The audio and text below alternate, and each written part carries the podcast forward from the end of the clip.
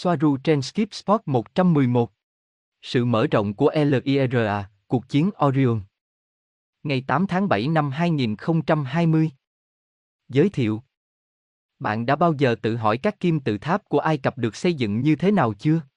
Làm thế nào mà khi nhân loại ở thời kỳ đồ đồng, không có bất kỳ công nghệ nào, những tượng đài như vậy lại được xây dựng?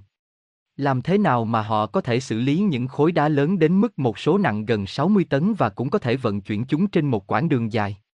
Làm thế nào họ có thể chế tạo một thứ mà khoa học và công nghệ hiện tại của chúng ta đã chứng minh rằng nó không thể tái tạo theo cách tương tự? Và tại sao các kim tự tháp vĩ đại được xây dựng trên khắp thế giới? Tại sao các nền văn minh không có liên hệ với nhau, theo lịch sử của chúng ta, lại xây dựng giống nhau? Làm thế nào mà các di tích cổ đại khác, chẳng hạn như cổng Ayumaca hay được biết đến nhiều hơn là cổng của các vị thần ở Peru, hoặc cổng Tijuana ở Bolivia, các vết cắt hiện tại trong đá hoàn hảo đến nỗi chỉ có một vết cắt bằng laser mới có thể phù hợp với chúng. Cổng hay Maca. Và những sinh vật đó là ai? Một số có hình dáng con người, nhưng những người khác có hình mèo, bò sát hoặc thậm chí có màu xanh dương. Và những vật thể lạ mà họ mang theo là gì? Các đối tượng dường như không phù hợp lắm với thời gian chúng được thể hiện. Ngay cả những gì chúng có vẻ là đồ tạo tác bay. Làm thế nào người Maya có thể thể hiện những gì trông giống như máy bay hoặc tàu vũ trụ trên các vật thể bằng vàng và đá? Tại sao nhiều nền văn hóa cổ đại như người Dogon ở Mali hay người da đỏ Hopi ở Bắc Mỹ lại nói về những sinh vật đến từ các vì sao và chia sẻ kiến thức với họ? Họ là ai?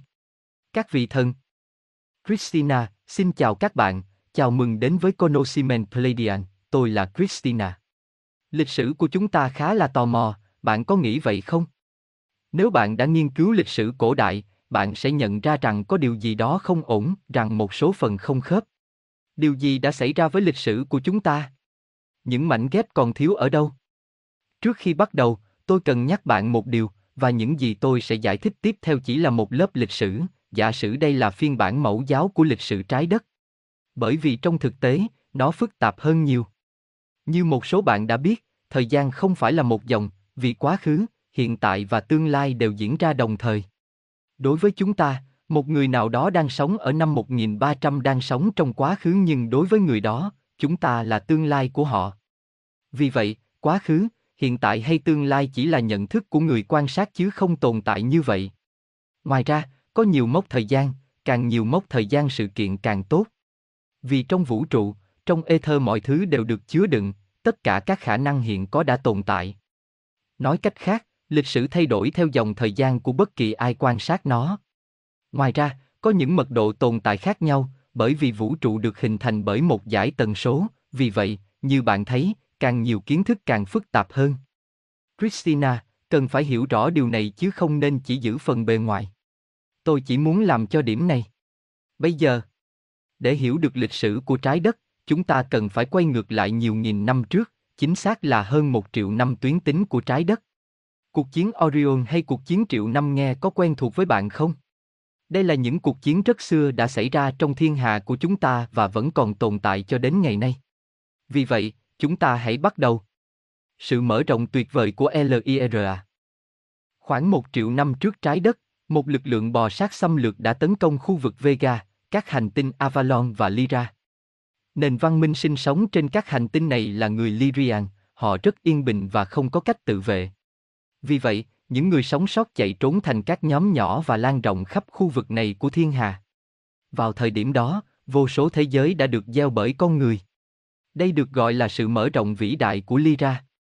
Lực lượng xâm lược được điều phối bởi Hội đồng Orion. Nó được tạo ra bởi Alpha Draconis hay còn được gọi là bò sát tối cao. Hội đồng là một liên minh của các chủng tộc chủ yếu thuộc loại Soroi. Các loài bò sát tiếp tục săn bắt loài này đến gần bờ vực tuyệt chủng, khiến dân số của một số hành tinh chỉ còn 5 người, khiếp sợ và ẩn mình trong hang động. Nhiều nền văn minh sau đó đã bị diệt vong. Vì vậy, nhiều chủng tộc bắt đầu đoàn kết để đối mặt với cuộc xâm lược của loài bò sát. Và xuất phát từ nhu cầu tồn tại, khoảng 900.000 năm trước trái đất, liên đoàn các hành tinh thống nhất đã ra đời. Nổi lên là nhu cầu hợp tác và hình thành liên minh để bảo vệ lẫn nhau. Khoảng 40.000 năm trước, trong trận chiến dữ dội đó, một nhóm nhỏ người Lyrian đã tìm kiếm nơi ẩn náu ở vùng ngoại ô của thiên hà. Họ đã tìm thấy một hệ mặt trời ở xa, nơi mà nhiều người gọi nó là không gian sâu. Một hệ mặt trời rất đặc biệt với 13 hành tinh quay quanh, hiếm có trong thiên hà. Một số hành tinh này đã từng là nơi sinh sống của các loài khác, những nền văn minh nguyên thủy đang trong tình trạng phát triển. Họ đã định cư trong đó và trong nhiều năm họ đã chung sống hòa bình với nhau. Một trong những hành tinh đó là trái đất. Christina, hiện tại, liên minh các hành tinh thống nhất được tạo thành từ gần nửa triệu chủng tộc và nền văn minh cùng hơn một triệu hành tinh. Hãy nhớ rằng thuật ngữ liên đoàn chỉ sử dụng ngữ cảnh con người, nó không có nghĩa là chính xác là một liên đoàn. Ngày nay cũng có những liên minh tích cực khác, chẳng hạn như liên minh Spur, trong số những liên minh khác. Liên bang chia thiên hà của chúng ta thành các góc phần tư. Họ gọi hệ mặt trời của chúng ta, mặt trời thứ 13 và hành tinh của chúng ta, trái đất ba. Hãy biết rằng có hơn 400.000 nền văn minh trong góc phần tư của thiên hà này, như Xua đã nói, với một chiếc áo sơ mi và quần jean, bạn sẽ giống hoàn toàn như con người. Trong vũ trụ có các cơ sở khác nhau của các chủng tộc hình người, con người sẽ ở trong cơ sở của Lyrian như Tây Gen, Engan, Antarian, Umita và nhiều người khác. Tất cả họ đều trông rất giống con người. Bởi vì tất cả chúng ta đều có cùng một nguồn gốc, chúng ta đều là người Lyrian. Nhưng cũng có những cơ sở khác như côn trùng như bọ ngựa, sô roi hoặc bò sát như Kingu, mèo như Uma, động vật lưỡng cư như Syrian hoặc Dyson Len, và thậm chí cả chân răng nanh hoặc họ voi trong số nhiều loại khác.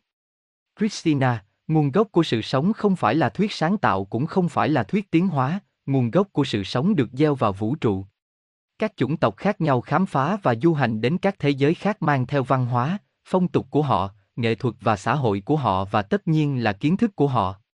Thậm chí có những chủng tộc như Penny hay còn gọi là những người làm vườn gieo sinh vật trong vũ trụ. Và đây tôi kết thúc video đầu tiên này sẽ là một chuỗi 6 video. Tôi hy vọng bạn thấy nó quan tâm.